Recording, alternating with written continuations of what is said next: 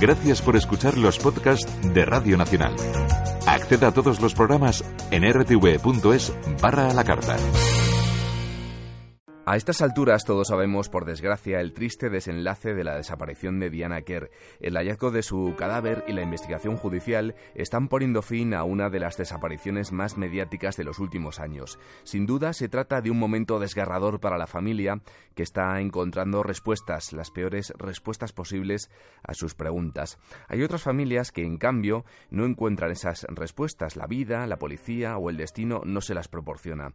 Personas que viven con la angustia de no saber absolutamente nada de ese familiar cuya pista un mal día se esfumó. En España desaparecen cada día entre tres y cuatro personas. La mayor parte de los casos se resuelven, pero hay algo más de 4.600 que permanecen en el limbo, pendientes de una resolución que nunca llega. Esta noche en el Canto del Grillo hablamos de desapariciones con el presidente de SOS Desaparecidos, Joaquín Amils. Hola Joaquín, ¿qué tal? Buenas noches. Hola, buenas noches. Joaquín nos atiende desde los estudios de Radio Nacional de España en Almería.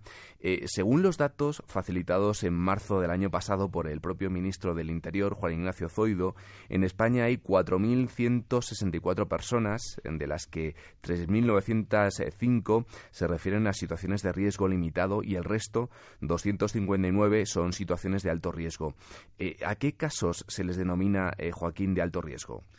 Bueno, son cifras que las pudimos obtener este año por primera vez de forma oficial y que desde el Centro Nacional de Desaparecidos eh, se está intentando que, se amplíen porque son datos que parten del 2010, con lo cual las cifras, eh, digamos que, que pueden variar muchísimo, ¿no? Nosotros calculamos que la cantidad de personas que pueden estar desaparecidas entre de los últimos 15 años asciende aproximadamente sobre 13.000, 14.000 personas. Eh, la cantidad de personas que cada año mm, no se encuentran quedan como si la Tierra se los hubiera, se los hubiera tragado está entre 900 y 1000 personas al año. El descubrimiento del cuerpo de Diana Kerr y la confesión de José Enrique Abuin han generado la reacción de las familias de otras mujeres eh, desaparecidas en parecidas circunstancias. Y lo cierto, Joaquín, es que hay unos cuantos casos en Galicia. Tenemos a María José Arco, Sonia Iglesias y la fallecida Débora Fernández Cervera, eh, cuyo cadáver, por cierto, apareció en una cuneta en 2002. Eh, la Guardia Civil ya ha anunciado que podría revisar estos casos y me gustaría saber su opinión al respecto. ¿Podríamos estar ante la respuesta a muchas mm, de, las incógnitas? Podríamos estar ante la, respuesta y si no es eh, que esté vinculado este, este sujeto, pues sí al menos eh, renovar la investigación, ¿no? Eh, yo siempre mantengo que toda familia necesita siempre es saber la verdad, ¿no? Cuando la verdad es ocultada, la verdad es ultrajada, a base de mentiras o a veces a consecuencia de, una nefasta actuación, eh, este es el sufrimiento más grande para la familia.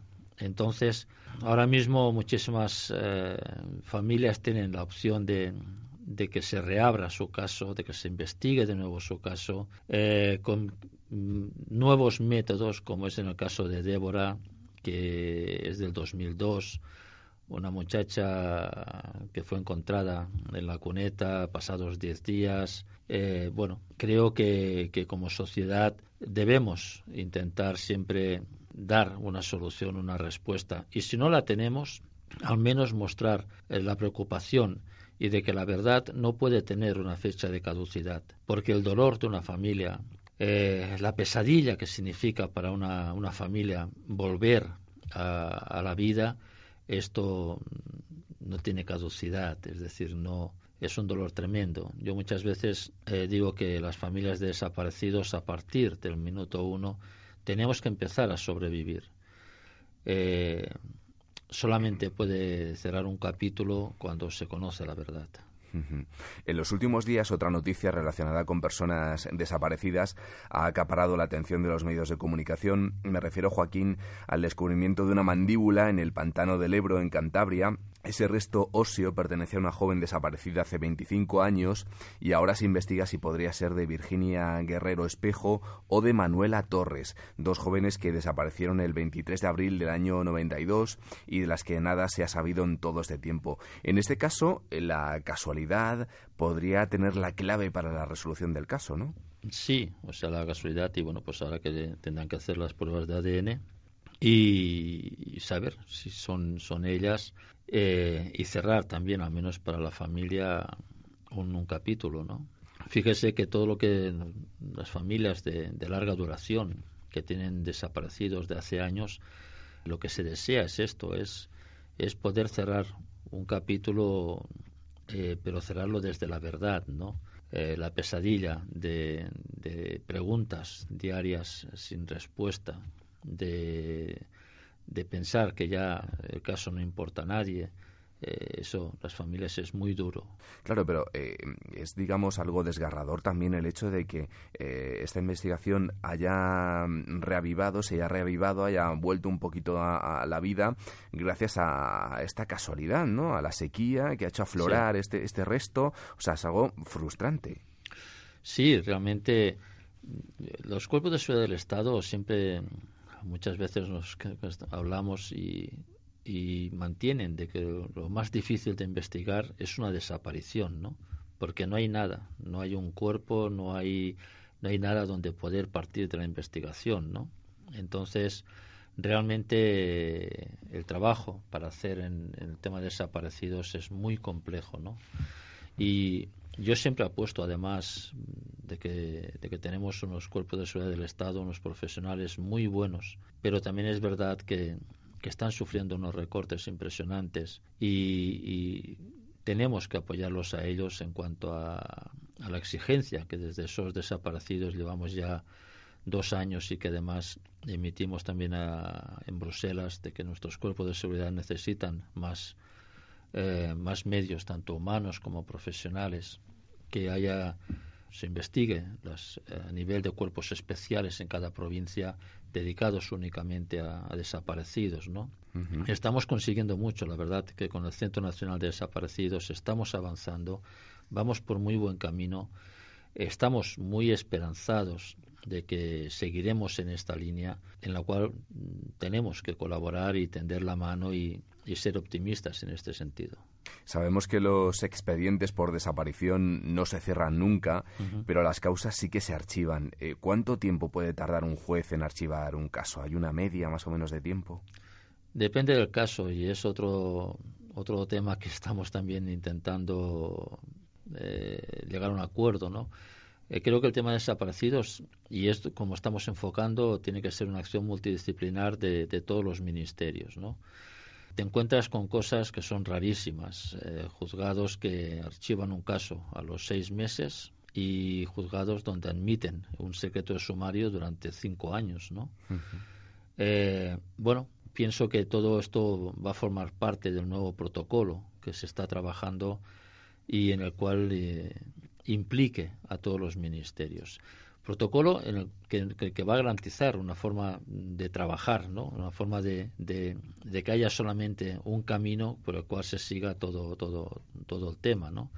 A veces es verdad que mantener un secreto sumario se hace para favorecer eh, la investigación y que los plazos no, no, no se terminen, con lo cual habría una indefensión para la víctima, pero también es verdad que hay veces que son casos que, que en dos meses se decreta el, archivo provisional, eh, sobre todo cuando son personas mayores de edad.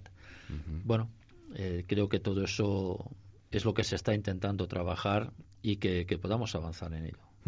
Precisamente vamos a mencionar ese, ese Centro Nacional de Desaparecidos, cuya creación se anunciaba hace algo más de un año. Hoy en día sabemos que es una unidad operativa dentro de la Secretaría de Estado de Seguridad y en ella trabajan nueve personas. Eh, ¿Mantienen las asociaciones como la suya, como SOS Desaparecidos, contacto con los trabajadores del centro? ¿Se sabe cómo trabajan? Sí, hay contacto permanente, incluso si tenemos cualquier duda. Eh, hablamos con ellos, sabemos lo en qué se está trabajando. Hay una transparencia muy, muy grande. Eh, se cuenta también con la opinión de las asociaciones, lo que podamos aportar. eh, desde datos, desde nuestra experiencia, desde la difusión. Eh, entonces, como decía antes, estamos muy esperanzados en todo ello, ¿no? Desde esos desaparecidos, desde el primer momento nos hemos brindado en todo lo que es el Centro Nacional de Desaparecidos. apostamos de que si las cosas se hacen como está planeado, vamos a, estar a la altura de, de, Estados Unidos, de Australia o de Canadá, cosa que hace un par de años eso era impensable. y, y, nos puede situar en una posición de realmente ser un ejemplo para muchos países. Desde esos desaparecidos, siempre nuestro, nuestro trabajo está en colaboración con los cuerpos de seguridad del Estado, tanto en la difusión como también lo que posteriormente hagamos desde el área de criminología, jurídica o de informática forense. Hay alertas como el de estos menores que fueron secuestrados por su padre, que en 24 horas alcanzaron la cifra de 500.000, eh, más de 60 llamadas telefónicas solamente en este caso. Bueno, todo eso nos hace estar cada día más ilusionados, más comprometidos eh, con, las personas, ¿no? con las familias. A este respecto, creo que ha habido un cambio importante porque antaño, cuando una persona mm, iba a denunciar la desaparición a la, a la policía, la propia policía le decía que había que esperar 24, 48 o incluso 72 horas para empezar a investigar. Sí, hemos avanzado muchísimo. O sea, ahora mismo eh, decimos a las, a las familias que cuando hay algo anormal de que la persona no ha regresado y ha roto su, su forma de, habitual de, comportarse, inmediatamente vaya a la policía, ¿no? Y se toman las denuncias. Yo hace muchísimos meses que no recibo una llamada de una familia diciéndome que eh, una comisaría o un puesto de la Guardia Civil les han dicho que tienen que esperar. Hace muchísimo, ¿eh? O sea, afortunadamente. Afortunadamente, porque además fíjese que es un es un bulo que sigue, ¿no? Mm. Mucha gente sigue pensando que hay que esperar 48 horas, ¿no? Y nosotros constantemente, igual que los cuerpos de seguridad lo están repitiendo, no esperar porque las primeras horas son fundamentales. Creo que para ustedes, para las asociaciones de desaparecidos, es fundamental y apuestan por ello el cotejo, la comparación entre eh, el ADN de los desaparecidos con el ADN de personas eh, que fallecen y que no son, eh, no son identificadas por nadie. Sí, bueno, hay una base de datos que precisamente es de personas desaparecidas y restos humanos, ¿no? Y que eso está se coteja con cualquier resto que aparece o, se inmediatamente se hace el cotejo con, con, la base de datos que tiene policía, que además tiene acceso a todas las policías. Eh, bueno, es de las partes que, que, se está trabajando también para ampliar en más detalles todo, toda esa, esa función. Lo que sí, eh, aprovecho también para porque hay una, una cuestión que es el tiempo que se tarda en, hacer la comprobación de ADN eh, cuando se encuentra un resto que un cadáver que no se puede identificar y es mm. necesario hacer el ADN, ¿no? dentro de ese protocolo que estamos luchando y que tiene que tener todo todo muy claro, no puede ser que según en qué región, según eh, qué persona sea, eh, se tarde hasta dos meses en hacer una prueba de ADN y mientras mientras tanto en ese periodo la familia sepa que tiene pues a su hijo a su padre o a su madre en, en la morgue no eso es un dolor tremendo o sea eh, yo cuando vivo estas situaciones se me encoge el corazón porque es más dolor al drama no drama de la desaparición, drama de la muerte y luego el drama de la identificación. Entonces, hay que haber, tiene, tiene que haber recursos, tiene que haber un protocolo de actuación en lo cual los, los laboratorios de criminalística eh, tengan un plazo máximo para hacer una prueba de ADN que cuando, cuando es necesario se hace en 24 horas o en menos de 24 horas y sin embargo hay ocasiones en que se tarda más de dos meses, ¿no? Hay un caso en Galicia que se lleva ya casi dos meses sin, sin, darle a la familia al cuerpo porque la muestra de ADN no se ha hecho. Entonces, eh, no es cuestión de crítica. O sea, yo no soy partidario jamás de la crítica porque sí de la crítica constructiva. pero no de la crítica de que hay que enjuiciar, no, no, no, no, o sea, vamos a hablar del dolor, vamos a hablar de las cosas que tenemos que cambiar, porque es de sentido común. Entonces, no es cuestión de buscar culpables, ni cuestión de buscar buenos y malos, no, es cuestión de decir, esta es la realidad que tenemos, se puede mejorar, no hace falta grandes, grandes sacrificios, no, no hace falta darle la vuelta al mundo, ¿no? No, o sea, creo que, que los seres humanos estamos para, para ser solidarios ante todo, pero también para entender el dolor y el sufrimiento. Eh, usted, Joaquín, además de presidir esta asociación SOS eh, Desaparecidos, es padre de un joven desaparecido, de un chico de 23 años cuya pista se esfuma en alta mar en 2008 y del que no se ha vuelto a tener noticias. La justicia ha absuelto al otro joven que iba con su hijo en aquella embarcación que quedó eh, varada por falta de gasolina. Me gustaría saber cómo se encuentran ustedes en este momento. Desgraciadamente es otra parte que muchas veces vivimos con las familias. Esta mañana estaba hablando con una familia al respecto de esto. Cuando un juzgado de instrucción, eh, un caso, eh, pasa por cinco jueces distintos, porque bueno, pues se van pasando un juez, otro juez, otro juez. Cuando en, en los juzgados de lo penal te encuentras que en ese periodo tan largo de tiempo han pasado tres o cuatro jueces de lo penal, bueno, pues todo eso no le hace ningún flaco favor a la, a la justicia, ¿no? Eh, por lo tanto, volvemos otra vez al inicio. Sin duda, los juzgados nuestros necesitan más medios, necesitan eh, modernización, necesitan más personal, que la justicia sea mucho más ágil en todo, ¿no? Eh, por otro lado, tenemos gran, el gran problema también que vivimos muchísimas familias de que el sistema nuestro garantiza de que la persona que está imputada pueda mentir las veces que quiera. Ante esto, le hacemos un flaco favor a la víctima, porque la víctima, si el victimario tiene derecho a mentir, a la víctima qué derecho le ampara. Eh, y con eso no se justifica, ni por supuesto, ningún método violento ni nada. O sea, sencillamente, cuando una persona está mintiendo y miente reiteradamente y se burla de la policía y se burla de la justicia y se burla del dolor de las familias, pues que la carga de prueba recaiga precisamente en el imputado, ¿no?